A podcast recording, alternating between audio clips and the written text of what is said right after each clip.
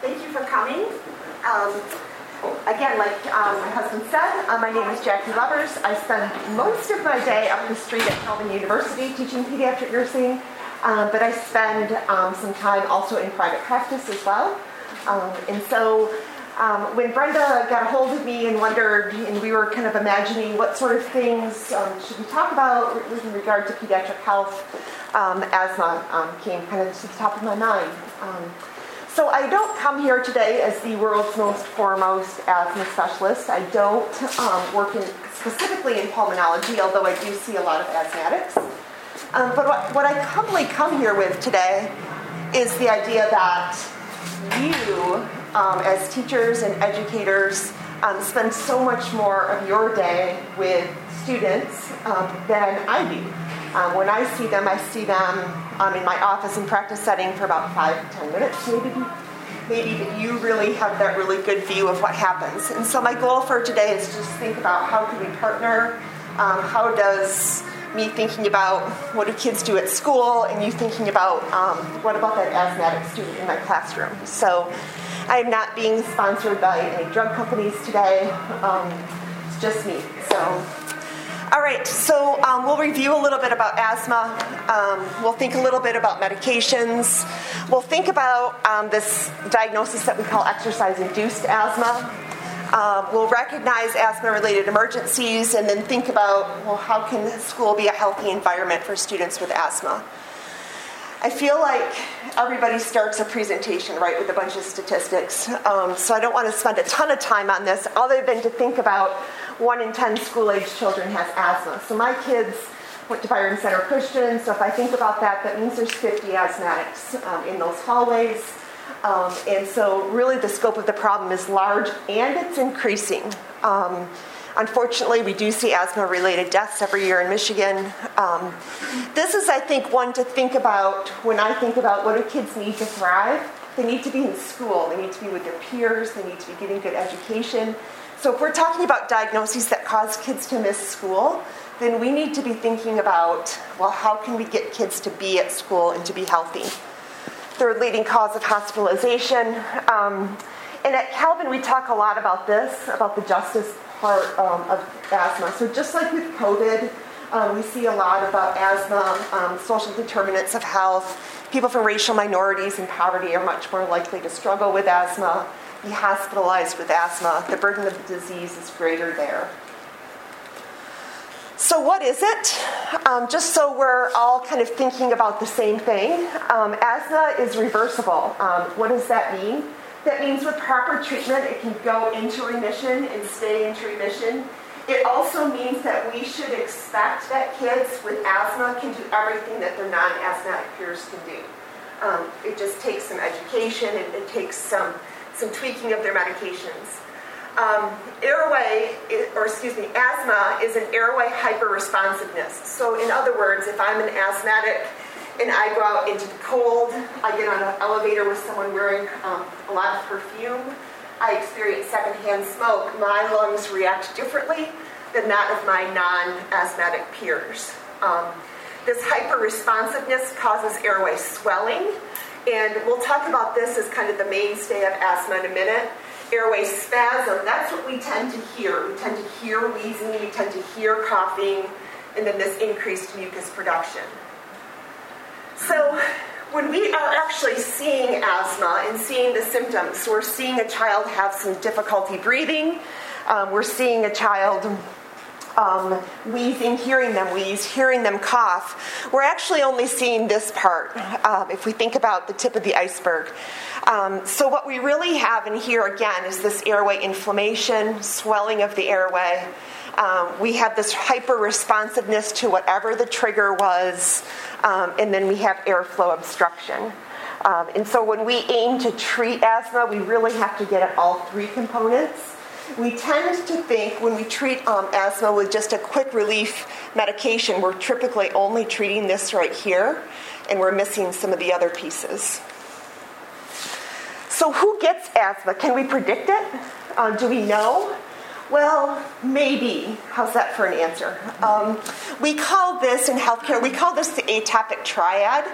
Um, so we know that if a child has one of these things, atopic dermatitis or eczema, allergic rhinitis, either perennial, meaning year round, or seasonal, um, they are more likely to have asthma. Um, or if they have asthma, they're more likely to have the other things. Um, so, this is what we know.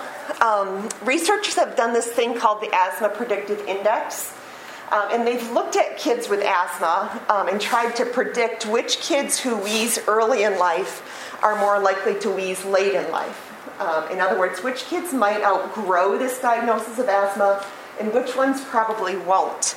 They've concluded that if if the mom has a history of asthma, um, they're less likely to outgrow it. Um, they've concluded that if they wheeze with a lot of respiratory infections as infants, they're less likely to outgrow that. They've also concluded that if they have one, an extra one of these things in addition to wheezing, they're less likely to outgrow that. Infection with RSV. RSV stands for respiratory syncytial virus. Helen DeVos Children's Hospital is full of RSV right now, um, and it's a very actually weird pattern. Um, pediatric people are used to seeing RSV in January, February, March. Um, but now we're seeing it in September, October. We don't really know what November brings. Um, pandemic related, mask related. Um, for the longest time, we had all kids out of daycare, so they weren't just passing the normal germs. But RSV is really a chicken and the egg conversation. Um, RSV um, in the relationship with subsequent asthma. Um, did that child have a likelihood to have asthma anyway, and RSV brought it out? or did RSV actually study, start the whole um, cascade? So we're not really sure um, about that, but we do know there is a relationship. If you have an infant with RSV in October, they're going to have a really long winter. Um, they're going to be wheezy probably all winter. Um, and that's what we're seeing right now. Um, I actually admitted a child with RSV last week. Um, so they're going to have a long winter um, hopefully we can manage them well. Yes? Would it be okay with you if I took a picture of their slide? Absolutely, yes. Absolutely. And then the other thing is this idea of um, exposure to poor air quality. Um, and so thinking about exposure to secondhand smoke, admittedly, we're seeing less, at least in my practice of that, um, of parents smoking tobacco. Um, but our incidence of parents smoking marijuana is climbing, so we still have airway irritants we just have different airway irritants. Um, it's not better by any means. And then poor environmental air quality. This goes back to um, the idea that children who live in poverty are more likely to have asthma.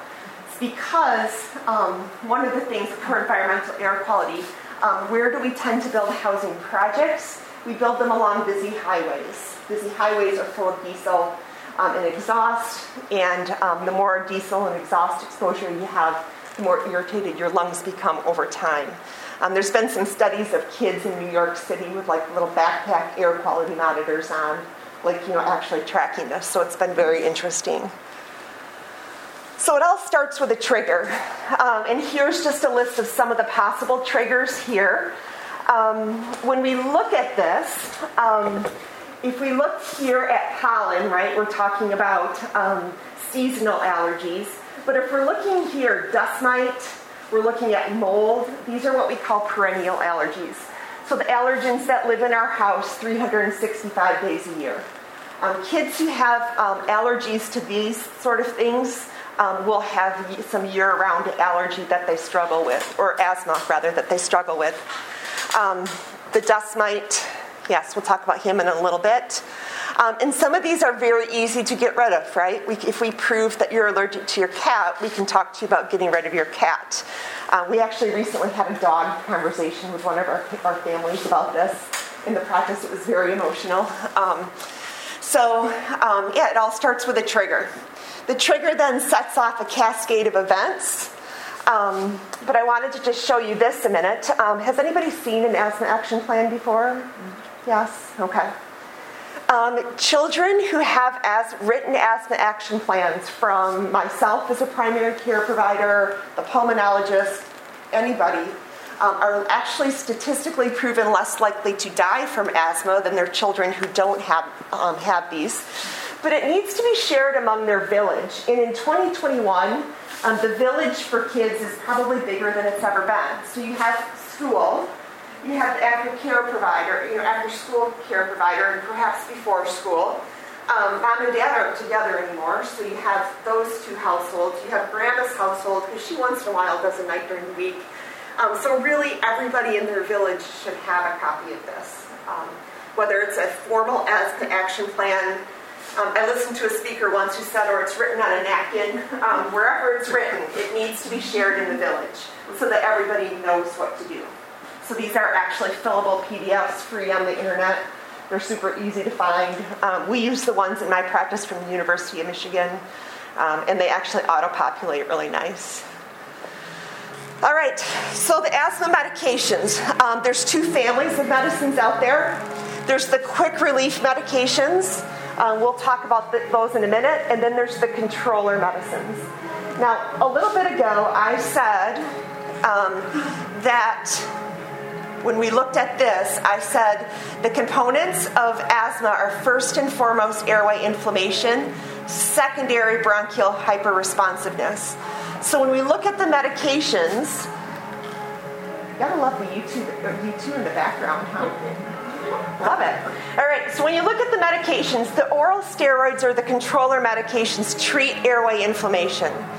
Students should not be taking these at school. Why? because they provide no relief in the moment. These are medications you take every day, whether you feel like you have symptoms or not. They control inflammation, not bronchospasm. Now, we know that when your airway inflammation goes down, your bronchospasm goes down. But if a patient is having wheezing, difficulty breathing, coughing, these medications will do nothing for their symptoms. And that's actually a really hard sell to parents. Um, your child needs to take this medicine whether they feel well that day or not. Because no parent, myself included, likes to give their kid medicine every day. Um, much less a medicine that maybe their child fights them to take. Um, but kids who stay on these um, airway long term controller medications grow up to have healthier lungs than the kids who don't. Uh, there's been some studies that have looked at that. Now, I will tell you, having worked in pediatrics for a long time, that parents always get these confused. Um, and so sometimes I'll, in fact, I was just talking to a mom last week whose um, daughter was, her asthma, she was just really struggling. And I said, So what medicine did you give her this morning? Well, I gave her this one, she said. And I said, Well, you give her that one when she has symptoms. No, I give her this one when she has symptoms. And so they have the medications backwards a lot. So if you're seeing patients take um, something that looks like a steroid to you, um, they should not be doing it at school. They should be taking their quick relief medicine at school. Um, these will quickly relieve symptoms or prevent exercise symptoms. No medicine is perfect, right? Um, I wish there was. Um, Ventolin, which goes by these names also albuterol, ProAir, Xopenex. These are all names for the same thing. Um, these drugs all attach to the muscles on the airway um, to relax them um, and to help them move, air move in and out. So it makes the patients feel better. That's another thing they don't like. They don't feel when they take this, right? They don't feel that it's doing anything. They feel that this does. So if I want to feel better, they think I take this one. Um, so unfortunately, um, nothing is without side effects. The medicine can't tell the difference between the receptors on your airways um, that it needs to attach to and the receptors on the smooth muscle in your heart and the receptors in your nervous system. And so when you have kids taking this medicine, whether it's before PE or kind of as needed um, throughout the day, you can see kids have some side effects. Tremor, um, they can have a little bit of a fine motor tremor that you might see when they're trying to hold a pen. Uh, you can see increased heart rate, um, and so sometimes they, they actually say they don't feel like they feel funny in their chest. Um, and it creates a level of jitteriness as well. One of the pediatricians I worked with had asthma as a child, and he would say that, like trying to pay attention in class when you have a body full of albuterol is really hard. Um, and so you get some jitteriness. Um, when the receptors are full, they are full. Oops. and I'll talk um, a little bit more about that in a little bit when we talk to as, about asthma-related emergencies. But there comes a point when, if your patient is really sick, giving them more of this medicine actually doesn't help that much more. Um, so Ventolin to the rescue. All right, in December of 2020 last year, um, at the federal government level, um, they passed um, this program um, that is called the School-Based Allergies and Asthma Management Program. Um, and what the federal government is hoping to do um, was these things in schools. so education for school staff, efforts to reduce triggers, support for families. Uh, but I think these are the big ones up here, right? Uh, knowing who your asthmatic students are and what their action plans call for. Um, so this happened at the federal level, but then they left it up to the states for implementation. The other thing they left up to the states for implementation was having albuterol just at school, not necessarily prescribed for any one student. So if you had an asthmatic student in your classroom that maybe left their albuterol at home that day, you would have some at school for them or um, somebody who maybe didn't know they had asthma who now is acting like they do. So, this is the states that have taken this up. The purple states um, have adopted this. Michigan, um, unfortunately, has not. Um, anybody from Illinois, Indiana here?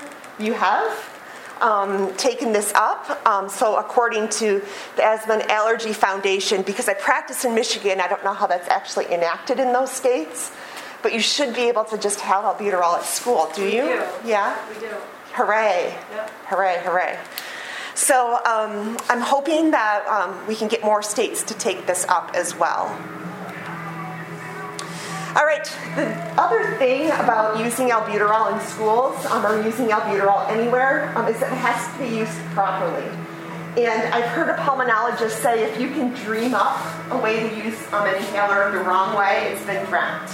Um, it's been done. Uh, so I thought maybe we could use a little humor after lunch, because presenting after lunch is like the worst card you can draw, I think. um, so I'm going to just play this. Um, this poor lady and her asthma isn't getting any better. My asthma. They said they'd fix it, but it didn't make any difference at all. Well, sometimes doctors make mistakes. Anna, you need to try twice as hard to fix them. Are you using your inhaler? All the time. Go through one a week. You sure you're using it right? Do I look like an idiot? No. Why don't you show me how your inhaler works?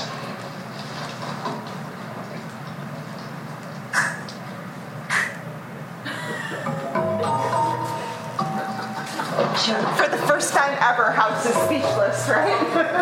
Uh, what was that all about? Jamaican chicken recipes. so, My asthma. They there you go. So, um, so what this, you know, speaks to, of course, the wrong way to use an um, inhaler. So, what is the right way? Uh, this slide, I actually took this out of the text, one of the textbooks I use with my students. Um, and it talks about, well, what's the difference, right, between using um, an inhaler with a spacing device and without a spacing device? The goal um, of using um, an inhaler is to actually get the medicine into your lungs. This, right down here on the bronchial tree, is where this medicine works. We want it here. So without a spacer, people estimate that you actually shoot 80% of the medicine at the back of your throat.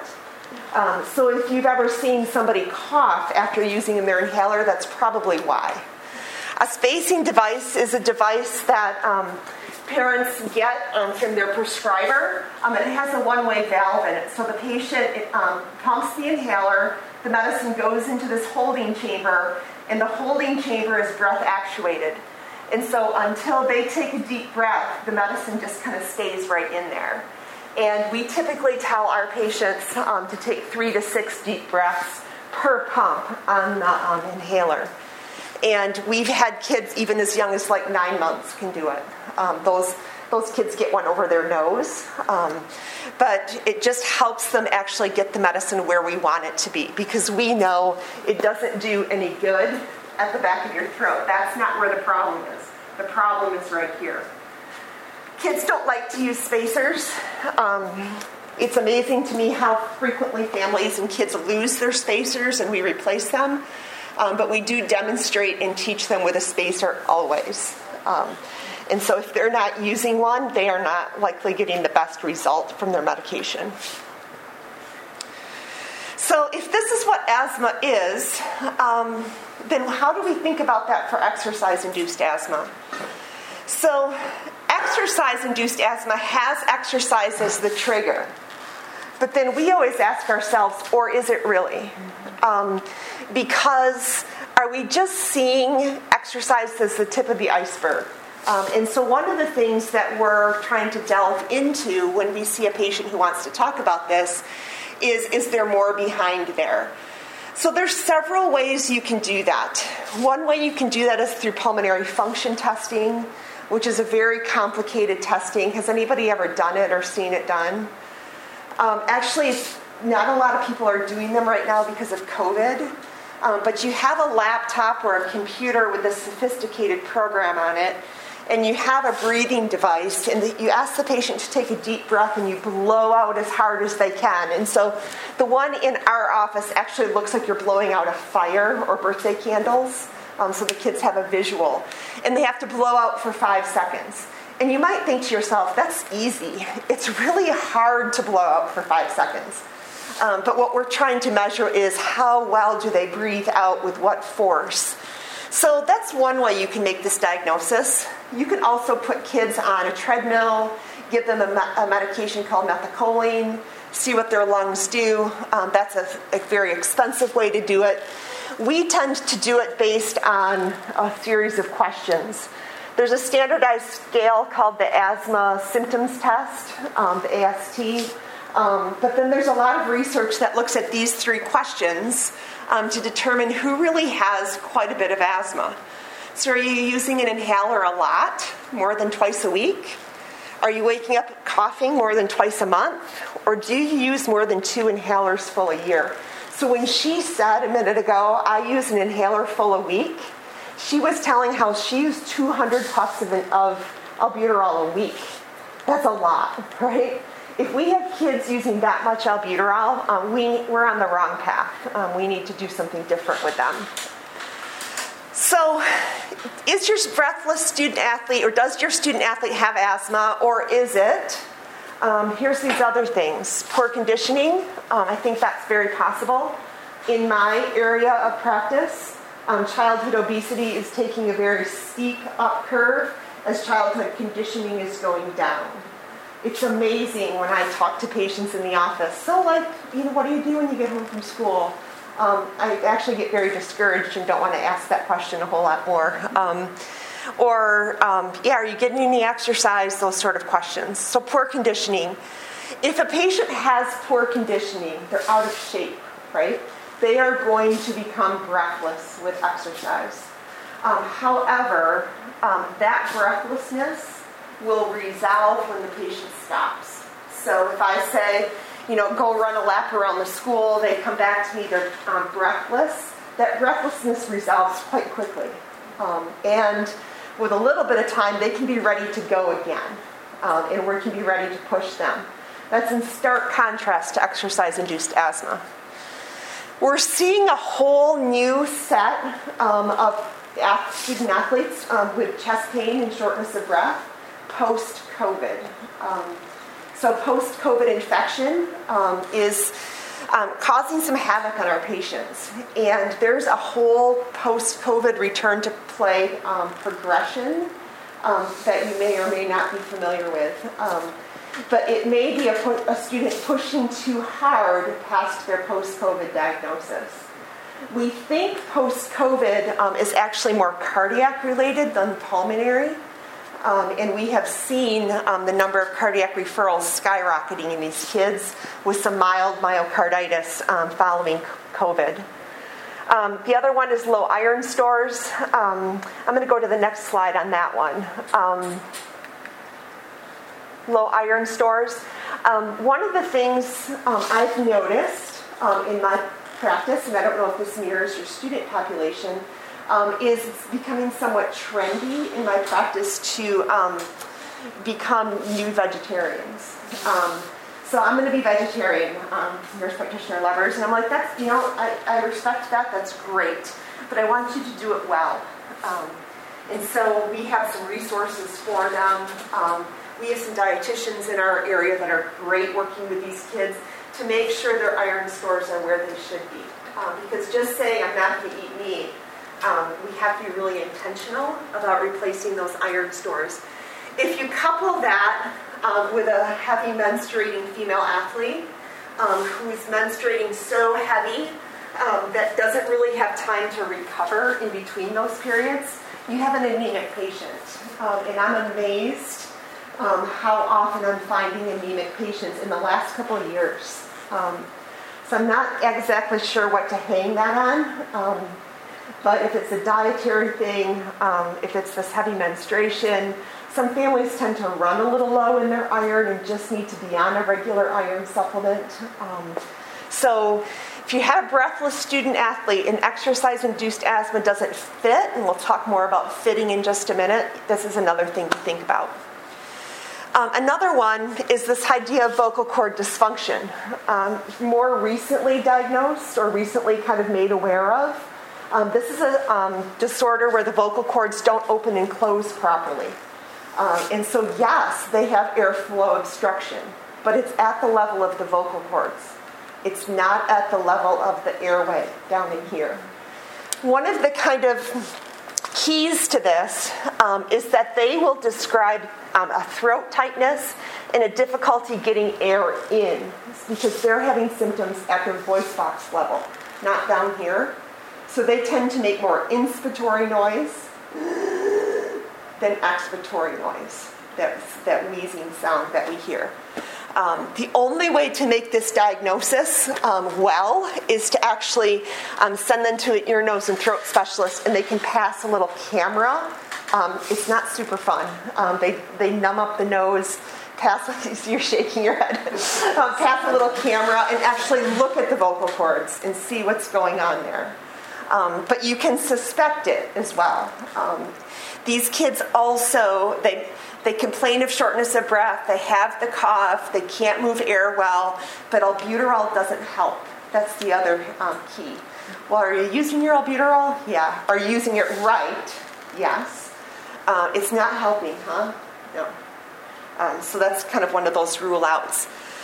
But if you're teasing it out, um, it's exercise induced asthma if um, so let's think about just a minute the out of shape kid who I said, now I want you to run a lap around this school, right? That out of shape kid um, will recover soon after he or she is done exercising. He might feel, or she might feel like they're going to die for a minute, but if you tell them to stop, they recover quickly, they're good to go again. Exercise induced asthma patient um, takes a long time to recover. When they're done running, they're not ready to go again um, they're going to push back on that. Um, we think sometimes those symptoms can last for the rest of the day, or they can take like 30 to 45 minutes to resolve, um, but then they can actually reflare again later in the day with subsequent exercise or a new trigger. Um, so, and the symptoms also start um, after they've been exercising for a while. Um, so, they take a long time to recover. They cough, um, they tell you that their chest and throat feels tight. Um, so they, they just say, oh, I just can't get this air moving at all. Exercise to them is exhausting um, rather than energizing. And so you may even see that in your patients as a refusal to exercise. Or the kid who's always looking to sit out of gym class because it's such hard work, uh, they don't want to do it. This may correlate, correlate with seasons of high allergy. So, the seasons of high allergy, from a school perspective, are right about the time school starts. Labor Day is the ragweed bloom, right? Um, springtime, think about mid end of May as your pollen counts are rising. They rise well into June, but you guys are often out of school by then.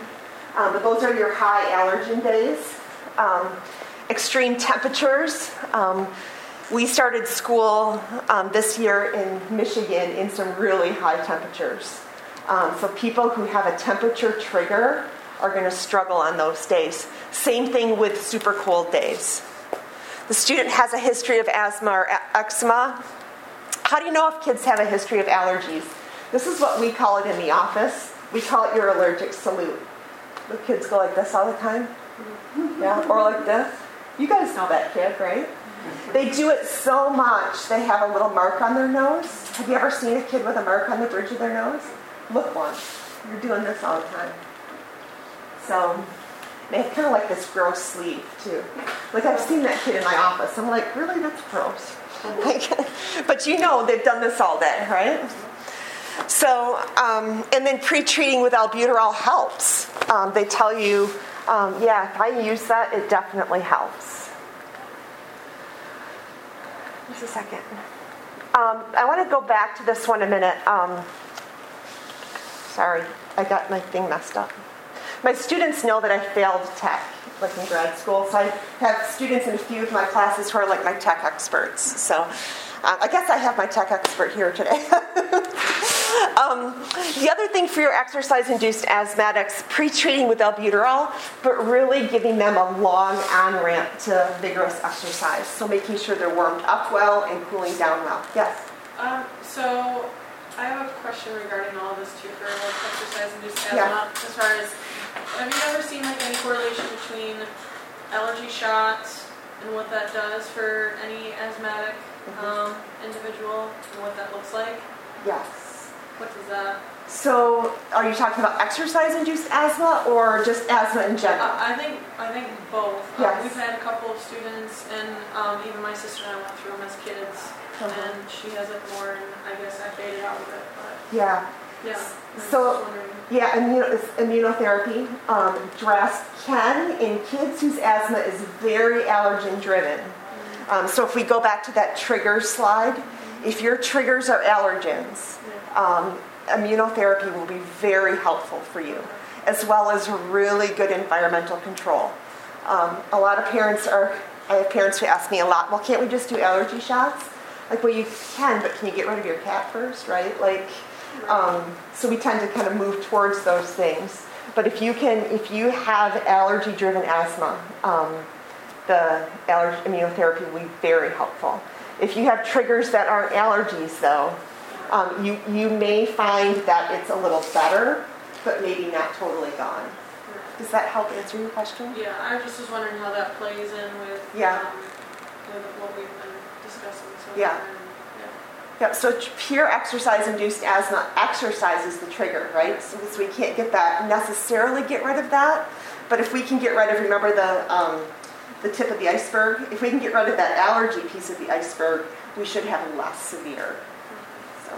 So, Can I ask a Yes. question? With the pre-treating with um, the albuterol, you talked about like some shaking, those types Yes. of side effects. Is there side effects to like, you know, he pre-treats after school every day in every sports season, you know, like Yeah. long-term side effects that, yeah, we don't think so.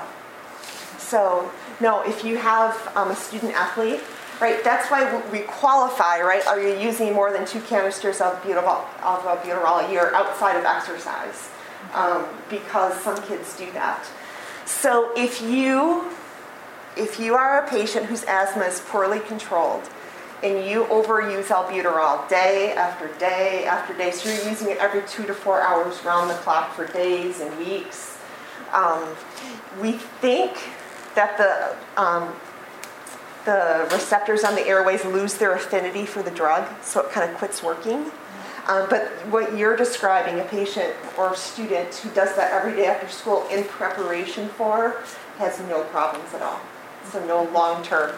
And once the medication falls off that receptor, um, those symptoms go away. Um, and we think it falls off the neurologic receptors faster than the respiratory receptors. So we see a lot of that tremor go away first, um, and then the drug kind of wears off. Does that answer your question? Okay. All right. Recognizing asthma emergencies in the classroom or sporting event. so I would, if I could summarize this slide, um, I'd like to just say um, don't be a hero when it comes to a child having an asthma attack. Activate the EMS system knowing that you can always call them off. Um, 10 to 15 kids a year die of asthma um, in Michigan, and that's all unnecessary. Um, we have the medications to treat it. Um, this one, the wheezing stops, that's really misleading. Um, we, when I used to work in pediatric intensive care, we, I remember distinctly, it was the middle of the night, we admitted a child um, whose parents didn't take him in because his wheezing stopped, so he must be doing better. You have to move air to wheeze. Um, and so if an asthmatic is getting worse and worse, you're hearing him wheeze, the wheezing's getting worse, the wheezing's getting worse, the wheezing stops, they've quit moving enough air to wheeze. Um, they're on the verge um, of total respiratory collapse. So don't just think about the wheezing. We have to think about the wheezing in the context of how is the child looking overall. Um, can they speak in a complete sentence? Or are they kind of talking like this, right? Those short, clipped sentences, um, those are really concerning. Um, you're giving the patient their rescue medicines, so they're albuterol, and it's not helping. When the receptors are full, the receptors are full. Um, it's not helping. Um, your child um, is turning kind of this color that you're not comfortable with. Um, so err on the side of calling 911 um, and get, get that child the help that they need. They need some oxygen. they need continuous nebulized treatments. Uh, they need some advanced airway support. So, asthma cannot be cured. Uh, I said that earlier, um, but it can be controlled, and we should expect nothing less. Um, so, how can schools help? I was thinking about this the other day. Um, stay one step ahead of triggers um, is one of my things. Is there a question to that? Oh, sorry. No, you're doing your. Okay, sounds good. um, so, what are triggers um, that we can control? Uh, we cannot control pollen. Um, we cannot control extreme temperatures. Um, we can control dust mites. We can control mold. Um, we can control, to an extent, animal dander. Um, if we're a classroom that has animals, my husband teaches um, science, there's animals in that classroom, but none with dander. so, um, does anybody know where dust mites live? What their favorite place to live is? Carpet. Um, their second favorite place to live um, is bedding, but also pillows. Um, and one that's unique to kids um, is stuffed animals. Um, if you think about that little that stuffed animal, right, full of dust mites. So just even thinking about that, right? If you have a sofa in your class, what is that? If you have pillows on it, if you have carpet squares, you know, for kids with dust mite allergy, these are really tricky. Um, the allergist tells those parents um, to put hardwood um, in their kids' bedrooms, to put casings on pillows and on mattresses. Um, there's an allergist in Grand Rapids um, who has a Rubbermaid tote in her daughter's bedroom who has dust mite allergens because that's where the stuffed animals go at night. Because if you think about it from a kid's perspective, if they sleep with that dust mite full stuffed animal all night, um, their exposure to the allergen is there all night. So they can go in the Rubbermaid tote to sleep. The kid sleeps in their bed. So staying one step ahead of triggers um, is really important. Being mindful of high allergen days. Um, in Grand Rapids, um, where I live, um, we get like an air quality report, um, especially on high days. Um, so just being mindful of that. If you know your child has a hay, feed, hay fever allergy, they're going to be pretty miserable in early September. So be mindful of that. Post asthma action plans in highly visible spaces, yes. I was just going to say this is less of an issue, uh, my parents know this, this is less of an issue here in Michigan. But on the West Coast, uh-huh. with, when it's um, wildfire season, oh, yes. there are lots of days where the um, the weather prediction for the day is smoky. Yeah. And that my sister has missed school before because the air quality is so bad that they're not supposed to go outside. Isn't that sad? Yes. I mean, kids need to be outside. They need to be in their community. Yeah, and to think like we can't even like medicate past that to get kids to do their kids stuff is sad. So no, thanks for adding that. That's one I hadn't you thought ever of. move to the West Coast or, or Yeah. in California or Yeah. Washington. Yeah. Post asthma action plans in visible or high visibility spaces. Um, I don't know what that space looks like where you are. Um, but um, just thinking about okay, this third grader has asthma. What if one of my colleagues is doing playground duty and happens to see them struggling? Would they even know where to look um, to, to know how to help this child? Um, cue uh, students to pre-medicate as needed um, and to keep inhalers in easy to reach, reach spaces. Now I know this is um, tricky in elementary classrooms because um, students can't carry their medicine in their backpack, right? Um, I know in high school they can do that. Um, but yeah, where is that going to be? Who's going to supervise that? How do we cue that kid before we go to PE to go to the office and use their medicine? Um, how do we cue that kid before sports practice to use um, that inhaler? Do we take it along on our field trip? Um, how, does, how does that discussion go? And again, is the field trip accompanying person know that there's an asthma action plan? Yes. Was there a question? Is the, um, is pre, taking the inhaler a certain number of minutes before exercise starts proven to be better than, like if they are, how important is it to do it beforehand? If the kid just tends to forget, do you get the same treatment if it's like symptoms have already started, or is it much better to? It's better before. Okay. Yep, and they'll have a better um, a better response. Okay. Yep. So encourage spacer use. Um, and encourage your students with exercise-induced asthma. That's just my shorthand. To do a warm, a good warm-up and cool down, so lengthen their on-ramp to the activity. Um, that should help um, as well. That's actually the end of my slides. Um, so I would love to um, ask any or answer any questions as they are available. Yes. I uh, teach high school and I coach Yeah. volleyball and Oh, we have yeah. to wear masks while playing. Uh-huh. And uh, one of my girls is an asthmatic, but she and her family are really on top of it. But I felt so bad because I think she was panicking Yeah. because she had the mask on and was Mhm. and struggling to breathe. And do you have any suggestions? I guess, you know, some officials would see it and say, you know what, just pull it down for a little while. But others Yeah. were like, no, you got to keep it up. And, Uh-huh. you know, aside from coming out of the game and sitting, Yeah. do you have any suggestions for when they panic with Yeah. the mask on? Is it just the way it is?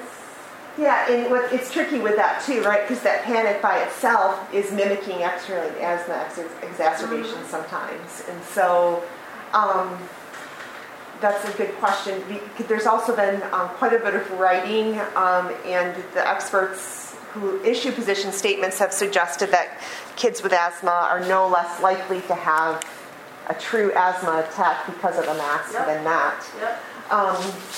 So I would probably just, um, I don't know if, if this student does some mindfulness, um, like as far as recognizing some early cues of when your anxiety is starting to, Yep. um, starting to, okay, so what's the first thing you feel? How can we interact with, or how can we do something when you have the first feel so that we don't, you know, go all the way up? So whether that's you turn around and take a couple nice deep breaths.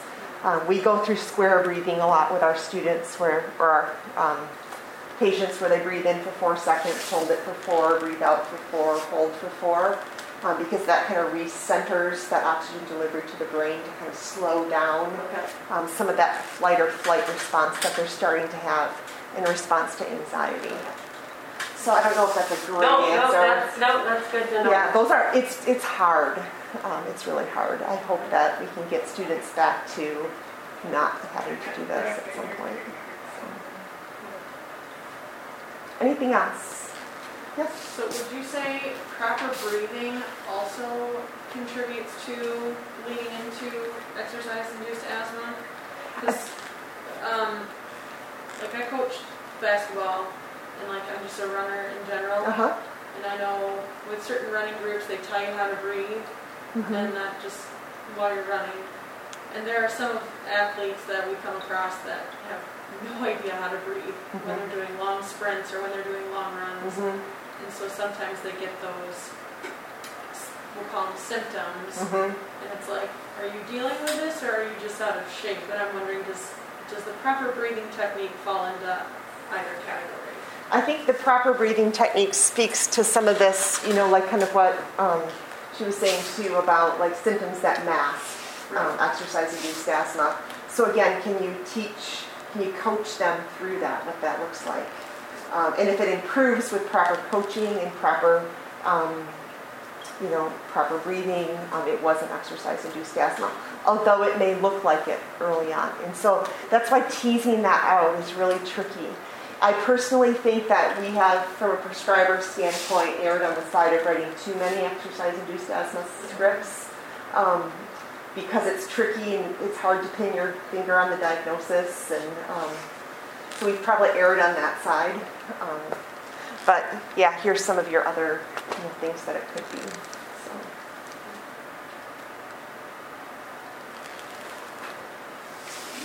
Anything else?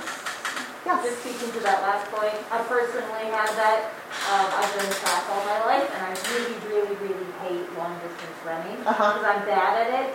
And I got semi-diagnosed with exercise-induced Okay. asthma, and I was definitely just having antibiotics while Right. running, and which which led to wheezing. 'cause, Yeah. You know, um, but it definitely can can mask. Yes. mask that. It does, and so that's why too, when, if you ever went back and said, I have this inhaler, it's not helping, right? Then you're having to tease some of that out.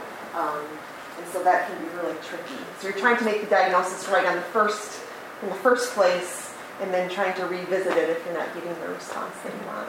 And especially younger kids. Yeah, Like I was 11 at that time. I had no idea right, what what what I was. I knew I felt bad and I knew I couldn't breathe. And Right. I knew I was exercising. The doctor looked at those things and said, exactly, "Oh, yeah. this is smells like a quick minute."